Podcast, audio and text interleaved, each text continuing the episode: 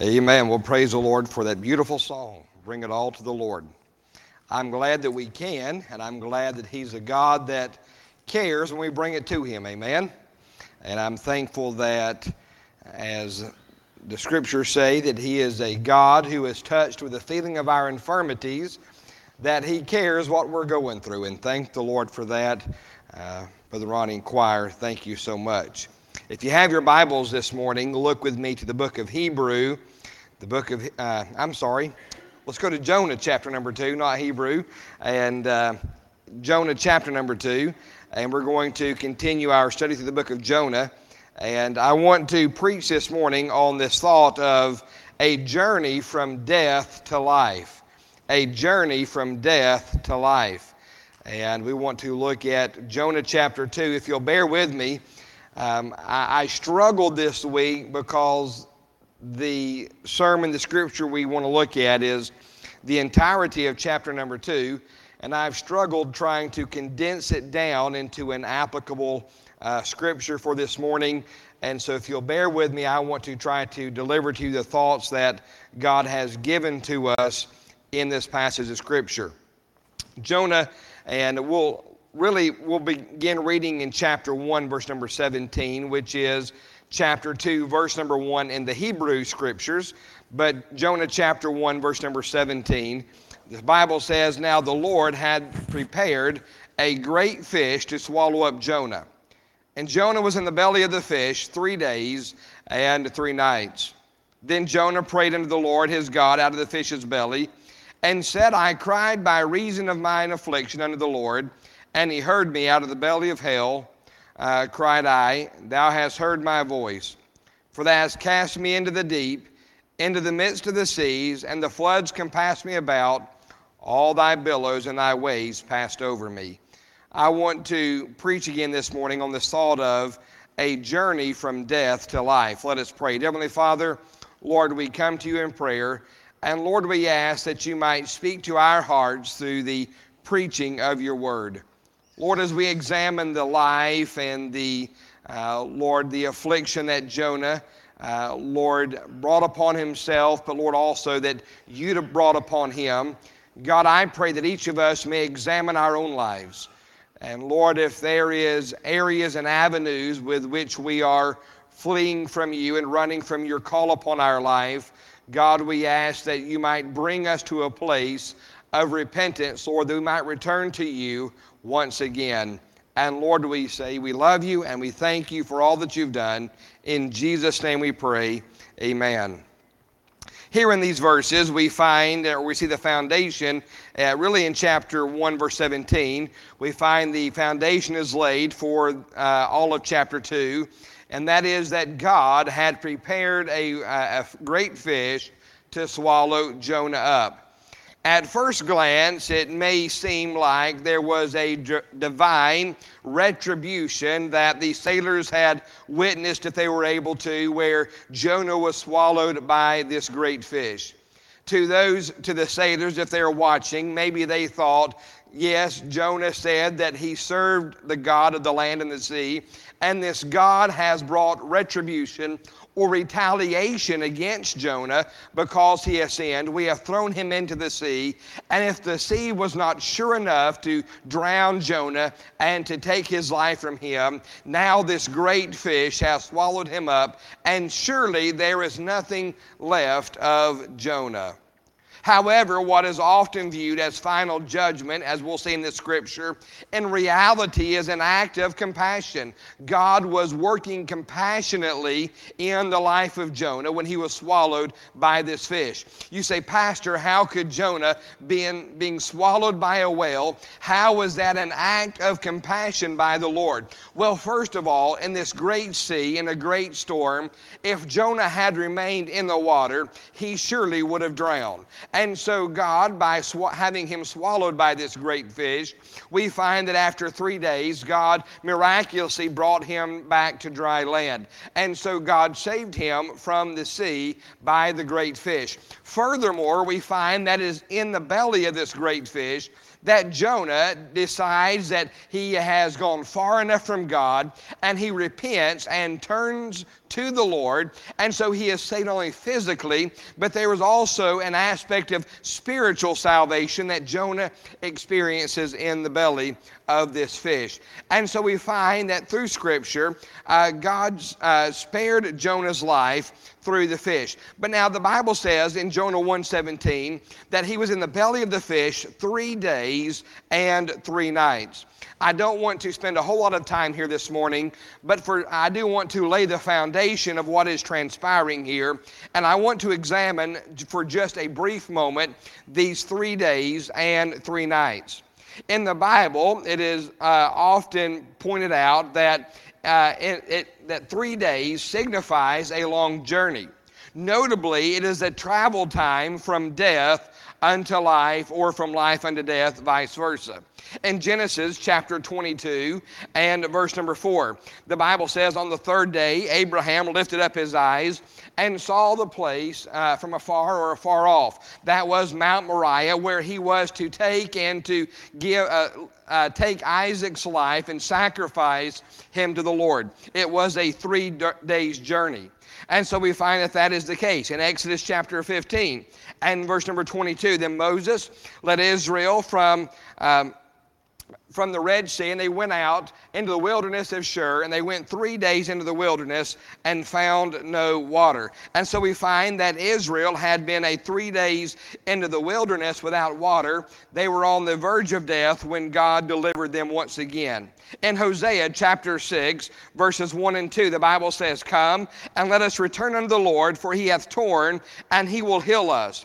He hath smitten and he will bind us up. After two days, he will revive us, and in the third day, he will raise us up, and we shall live in his sight. And so we find that after three days, God would raise his people up. Boy, isn't this also reminiscent of another story in the New Testament where Jesus Christ had been on the cross and they had crucified him and they placed him in the tomb. But when did he come out of the tomb? On the third day. And on the third day, he resurrected once again. Uh, furthermore, this really, to me, it kind of reminds me of the power of Jesus Christ and his power to raise Lazarus from the dead. If we look at Scripture, we find that, uh, that Lazarus had been, the Bible says, he'd been dead about four days. And on the fourth day, the Jews would have said, He's definitely dead now. He's past that three day period. Lazarus is fully dead. And yet Jesus said, Lazarus, come forth. And Lazarus, who was fully dead, came out of that tomb, and God delivered life unto that which was dead. And so we see here in Jonah chapter 1, verse number 17, that Jonah was in the belly of that fish for three days and for three nights. He was a signification that he was dead.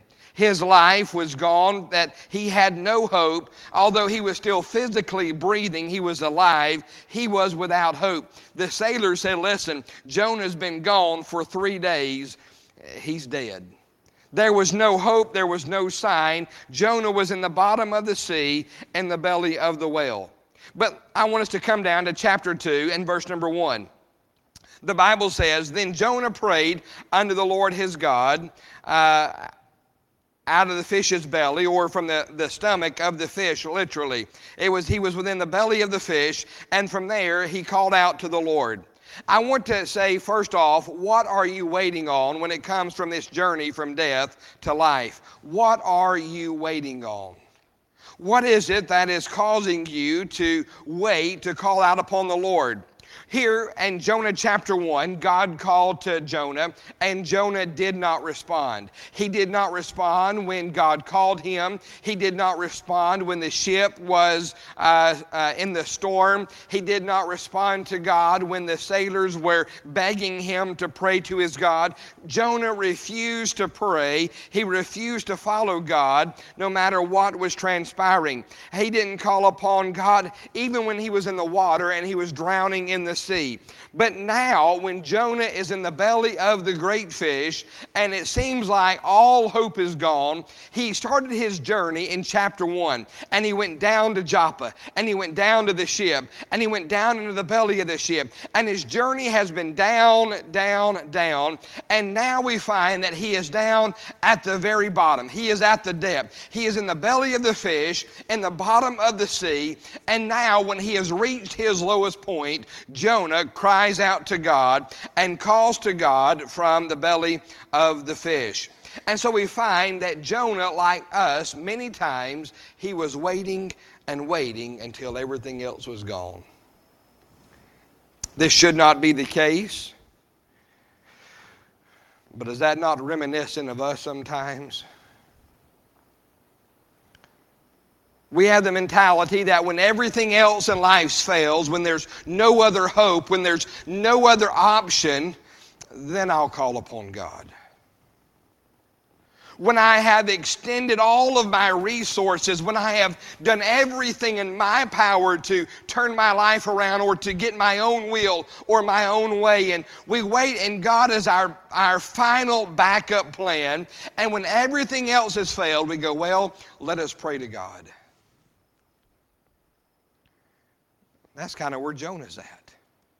He's had opportunity after opportunity. God has worked in his life. The sailors worked in his life. There were people and others saying, Jonah, stop. The direction you're going is wrong. Even the sailors were rowing against the storm. And Jonah has went against God. And now it take, finally takes Jonah reaching rock bottom. And he goes, Well, now I'll call upon the Lord. Do you know somebody tonight that's headed down that road? Or this morning that's headed down that journey, and day in and day out you've been praying for them, and yet it seems like they're just like Jonah. They are destined for self destruction, and they're not going to call out until they've reached bottom. This morning, I want to say do not wait until you reach the bottom to call out upon God. Do not end up like Jonah. I believe wholeheartedly with all everything within me that at any point in this journey, if Jonah would have called out to God, he never would have landed up where he did. He was only there because he refused to turn to God. Often we like to pick on Peter and say, Peter, uh, he, he lost faith in God. He was walking on the water. He lost his faith, and the Bible says he began to sink. But what happened when Peter began to sink? The Bible says that immediately he called out to God and he said, Lord, save me. I'm sinking. I can't do this. And I want to tell you this morning, I, I admire Peter. He had the wisdom that most of us don't have. When he saw things were going wrong, when Peter saw things were out of his control, control. When he saw that the water was overtaking him, Peter immediately looked to the one who could do something about it and said, Lord, save me. God, have helped me. Lord, I need you. That's the way we ought to be. I'm not going to knock Peter for uh, getting out of the boat and walking on water. Most of us don't have that kind of faith. And then when it overtook him, he did the very thing that he must do to get help. He called upon the Lord. Maybe you're here today and you've been saying things like, I will come to God if I need to. I will surrender to Him when I get ready. Or I can handle this. Or maybe you're saying things like, There's no reason to worry God with my problem. It's too little. Don't end up like Jonah. Jonah, he did cry, call to the Lord, and I'm grateful that he did. And we'll look at that here momentarily. But Jonah waited till it was almost too late. Jonah had to pay a great price for his running from God. Second of all, I want to look at verse number two and say there is nowhere that we can go that Jesus' love cannot reach us. Verse number two says, and um, I, I, called out of my distress to the Lord, and He answered me. I cried for help, and from the, the depths of hell or Sheol, and you heard my voice. And Jonah says, even when I was in the very depths of the grave, I, I cried out, and Lord, you heard my cry. There's nowhere I can go that Jesus' love can't reach. You say, Pastor, what about this morning? What if I've gone that far? What if I've pushed, uh, uh, pushed God away and I've ran from God? And it seems like it's the waves of this life have already consumed me. They've already covered my soul. I'm already in the grave in my heart. What do I do? Call out to God. Jonah said that even in the belly of hell, the grave, I cried out, and thou heardest my voice. Years ago, it was said that there was disease and plagues, and they were burying people by, by the scores, and they often didn't have the medical exams that we have now to know if somebody was truly dead or not, or if they were in a coma. And so they would tie a string around their finger, run it through the grave and the dirt, and up through the tree to a bell. And if somebody was in the casket and they came to, they could, as they began to move, it would begin to ring the bell up in the tree. And they would hurry and they would dig the person up and try to rescue them. That's where the term dead ringer comes from. Even in the grave, for them, it wasn't too late there were times where people were rescued. Yet this morning, Jonah said, Even when I'm in the depths of the grave, you heard my prayer. Psalms 139, verse 8, it says, If I ascend into heaven, you are there. And the psalmist said, If I make my bed in hell, behold, you are there. Hebrews 13, 5 says, Let your conduct be without covetousness. Be content with such things as you have. For he himself said, I will never leave you nor forsake you. And what we find is Jonah had left God. Jonah had ran from God. He was headed towards Tarshish, uh, th- uh, 3,000 miles the opposite direction from Nineveh. And yet, as he's there in the bottom of the sea, even though he had finally got to the very bottom, to the most secluded place he could possibly go, even there, God was still with Him. This morning, aren't you glad that no matter what we do, no matter how far we run from God, that God is still there when we call upon Him? He's right there willing to grab a hold of us and to rescue us and to pull us up out of the miry pit and out of the clay, and He's willing to wash us clean once again through His love and compassion. This morning, I don't know where you're at, I don't know where you've been, but what I do know is that Jesus Christ is able to reach through all the the muck and the mire of this life and rescue us if we'll call upon Him. Verse number three says, For you had cast me into the deep, into the heart of the sea. Uh, the currents and the waves had uh, engulfed me, they had encompassed me, and all your billows and breakers they passed over me.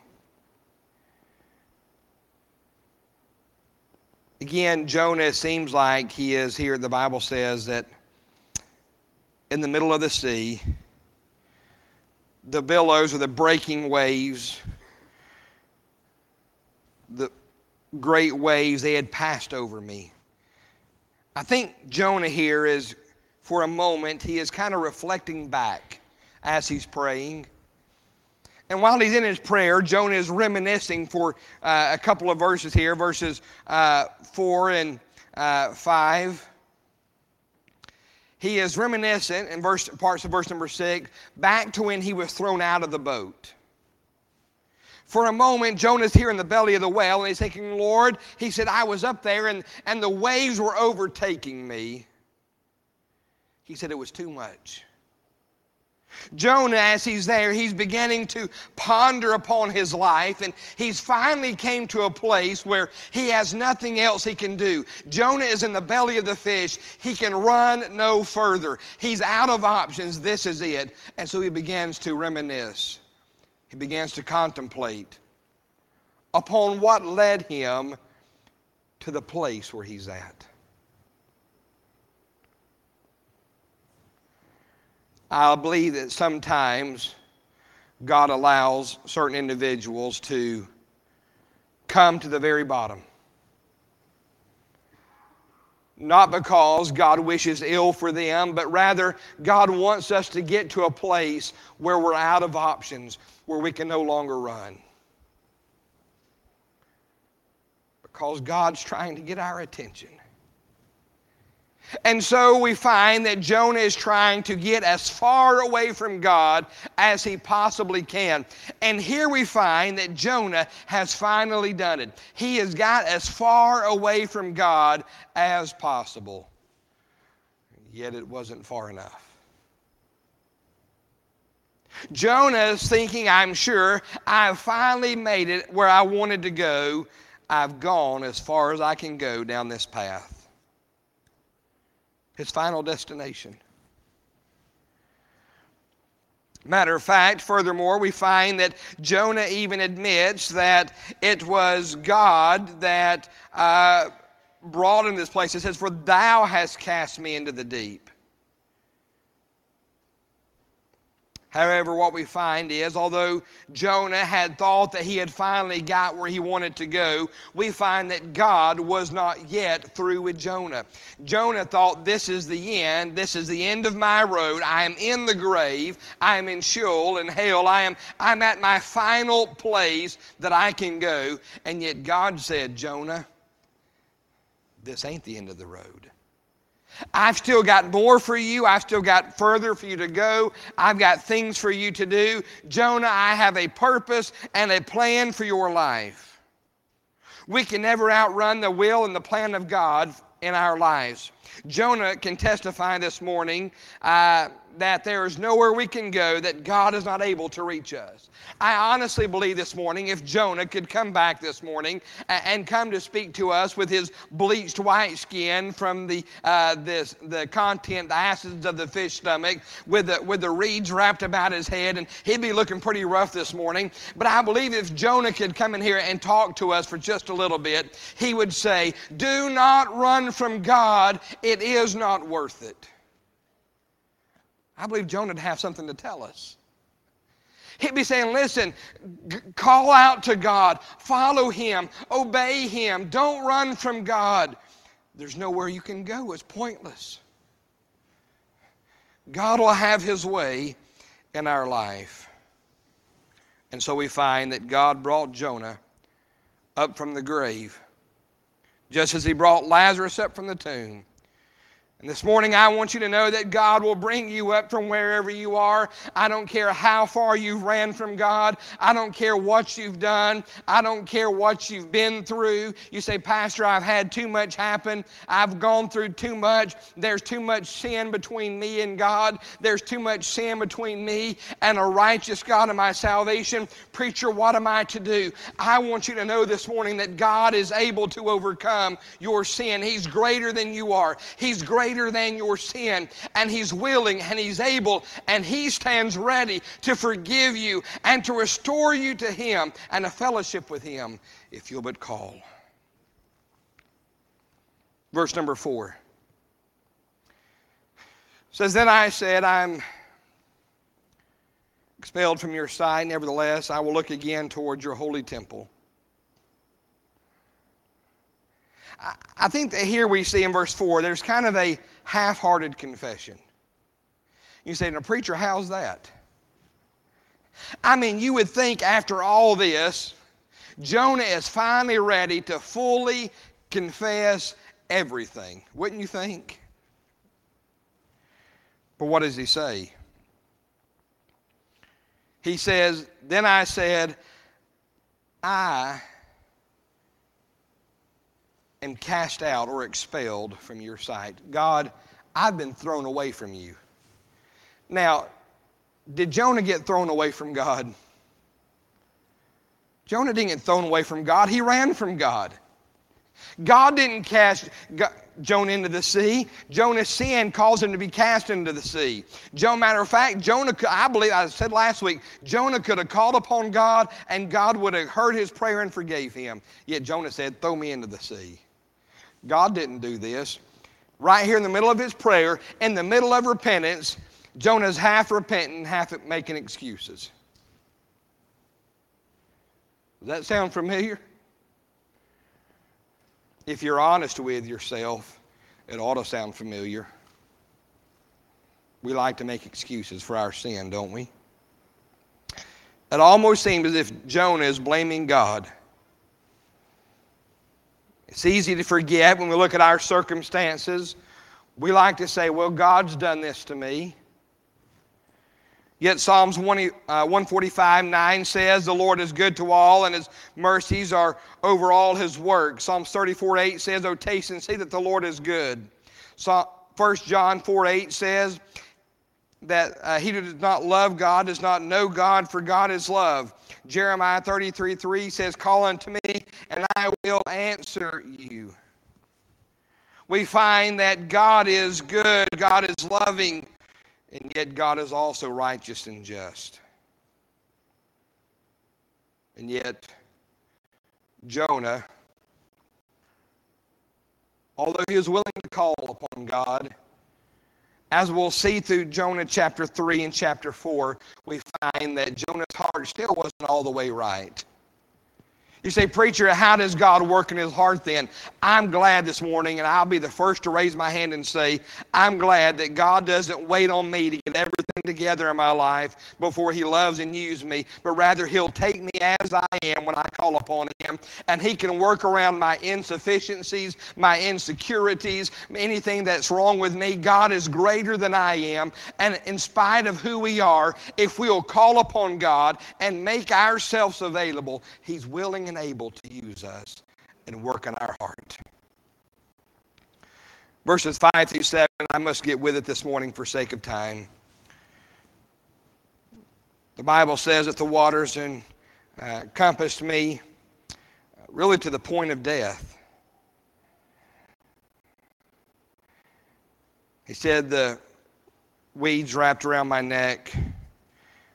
He descended to the roots of the mountains, but I want to look at this phrase here. He says, The bars were around me forever. The bars. Um, again, I'm not going to die, delve too far into this, but these bars kind of remember remind us of the staves that held the temple together the bars that carried the mercy seat. Remember in the, temp, uh, the tabernacle, and they could not even touch it. They had to just carry the bars to carry the the the mercy seat, the holies of holies. And if you remember in Scripture, it began to fall one day, and one of the uh, the Levites reached out and touched it, and what happened? He died. God said, "Don't touch it." These bars really represent a a avenue of fellowship with God and the connection with God. And Jonah says, Her bars were about me forever, they were between me and God. It really represents broken fellowship. And to go from death to the life, we must come to a place where we are broken fellowship, and that fellowship is restored. Go back to Genesis from the very beginning. What was God's purpose for man? Why did God create Adam and Eve? To walk in the garden and fellowship with Him. That was the whole purpose. And what did the fall do? The fall broke that fellowship. And the whole Bible, really from Genesis chapter 3 all the way through Revelation, to the end of Revelation, is the story of God restoring that fellowship with fallen man. To go from death to life is really is the process by which we have relationship and fellowship restored with God. But our sin, our running from God, breaks that fellowship. Look at me in verse number seven. It says, When my soul fainted within me, I remembered the Lord, and my prayer came in unto me into thy holy temple. In verse 4, Jonah said, I will look again towards this holy temple. But in verse number 7, he says, My prayer came in unto thee into thy into your holy temple. Jonah said in verse 4, I'm going to see the temple once again. But in verse 7, he said, It's already happened. When I prayed and when I cried out to God, my prayers already immediately went to God. That fellowship had been restored. God wants to restore your fellowship this morning. And He'll do so if you call upon Him. I want to get to verse 10, but I want to look just briefly verses 8 and 9. And I, I want you to, and this is a, we, we see that although Jonah is called upon God, there is a part of Jonah that God is going to take all the way through the end of this story of Jonah. Uh, God's trying to purge and remove from his heart the entire time that was a uh, really a, in Jonah's respect, it was uh, prejudice, it was arrogance. And we see in verse 8 and 9, here's what Jonah says in his prayer of repentance to the Lord, mind you, this is Jonah's prayer. They that observe lying vanities forsake their own mercy. Really, it's those who regard vain idols or who will worship these idols. If you study it back in Hebrew, it really means uh, worship. Those who worship idols um, forsake their own their own good. Jonah, as he's in the belly of the whale, as he's sitting here knowing he has ran from God, he's looking back and he's almost thinking back on these sailors who were each man praying to his God. And he says, You know what? I might be in the belly of the fish, but at least I'm not praying to a false God. In the bottom of the ocean, out of the will of God, in the belly of the fish, Jonah here, all of a sudden, he gets pious. Well, at least I'm not them.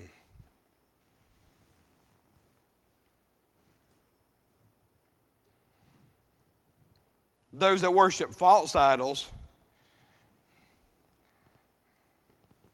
their faith is pointless. And although he is right, but what does that have to do with you, Jonah, in the belly of the fish out of the will of God?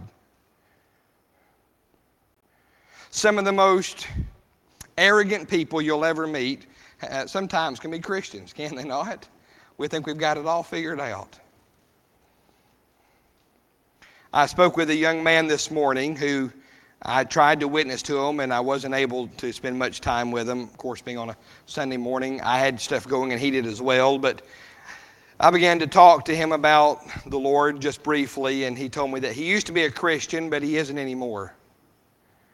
And I asked him what his belief system was, and he said he was a Norse pagan.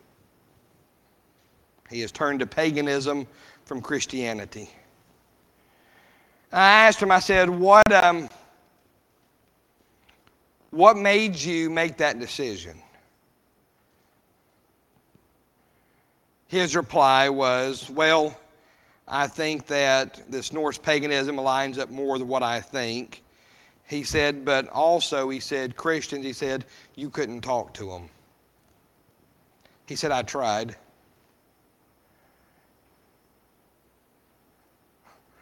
And he, we didn't get our conversation got shut, but the way he was leading on this conversation, what it, what he was saying to me was, I wanted to talk to people about it. I had questions, but when I had questions, people were too good for me. Nobody would listen.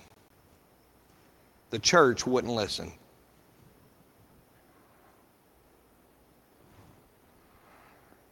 As Christians, we must guard our hearts to not be arrogant about the Lord. I believe it to be true. I hold it to be true. I am unshakable on the authority of God's word. I will proclaim the truth of God to everyone and anyone. But at the same time,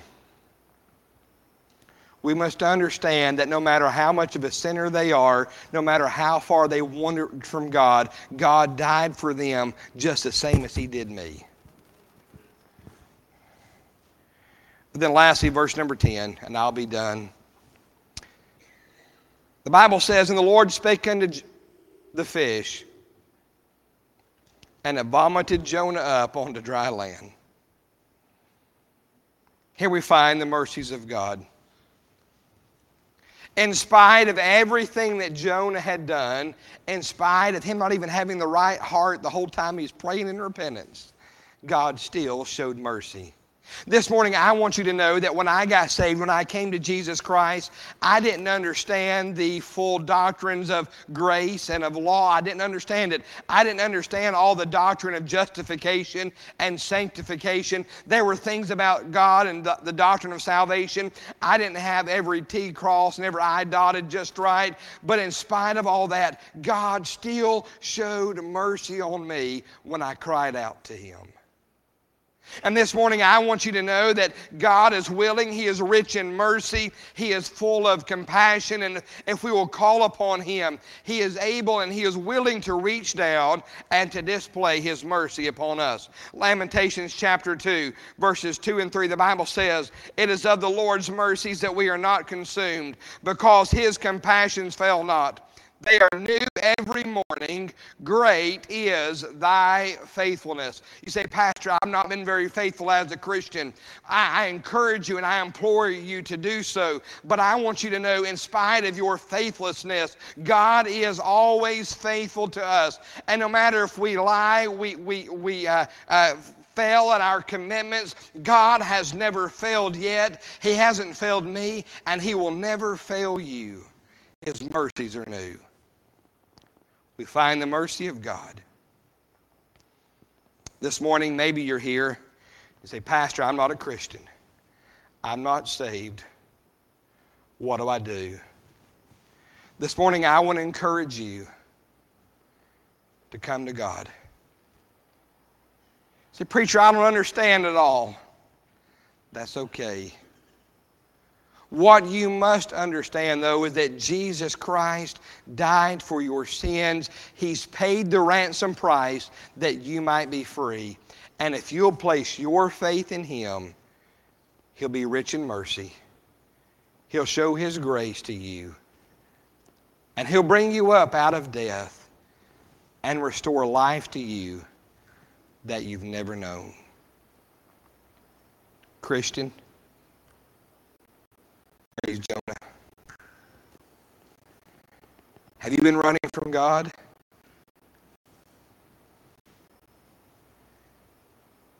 Have you made every excuse for why you're justified? I want you to know quit running. Come to God. We're going to resume our uh, offering in person next week. Thank the Lord for that my right, your left, about the fifth row back, we had five young men volunteer to be ushers. Praise the Lord. Ain't that a blessing? We need at least three more, though. We need at least three more ushers. I encourage you. Don't run. Say, God, however I can be of service, I want to be of service to you. God, I, I want to serve you. Lord, I want to quit hiding. Lord, I want to give my life to you. Has God called you to teach? To share the gospel with a family member or a neighbor? Have you been making excuses why you can't?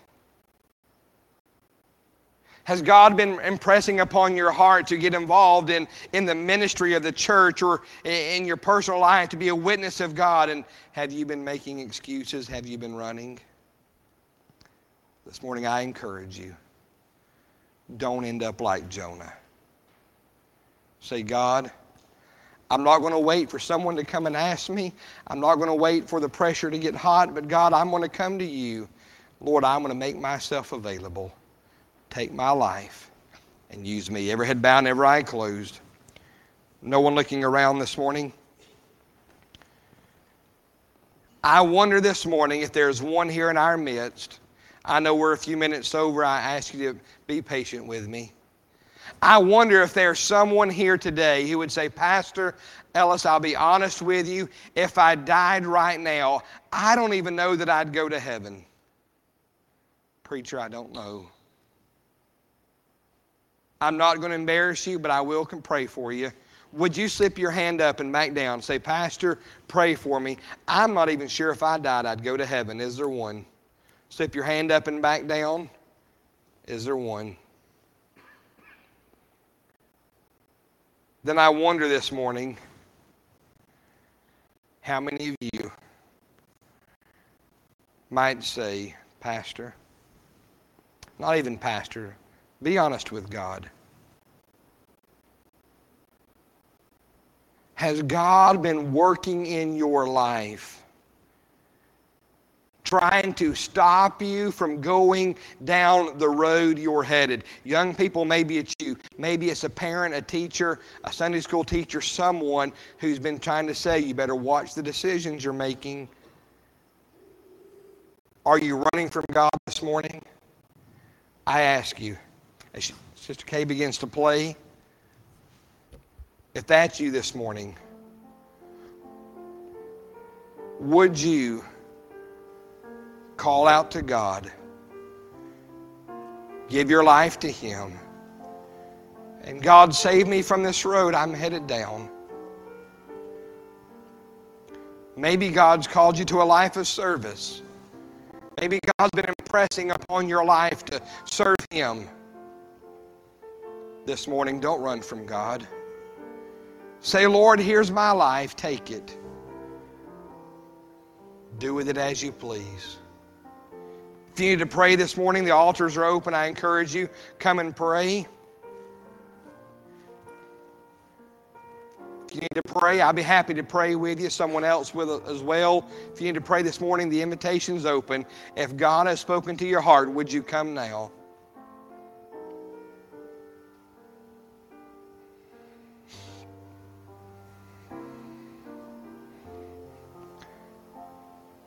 How about it this morning? Don't delay.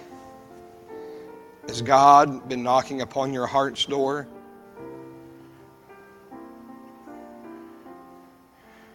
Don't be like Jonah. Don't think you can outrun God.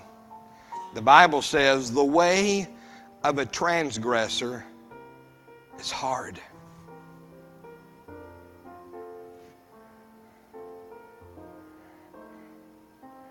Maybe you know someone this morning who is running. I encourage you. Even while they're running from God, would you pray on their behalf and say, God, would you continue to work in their life so they may turn to you before it's too late?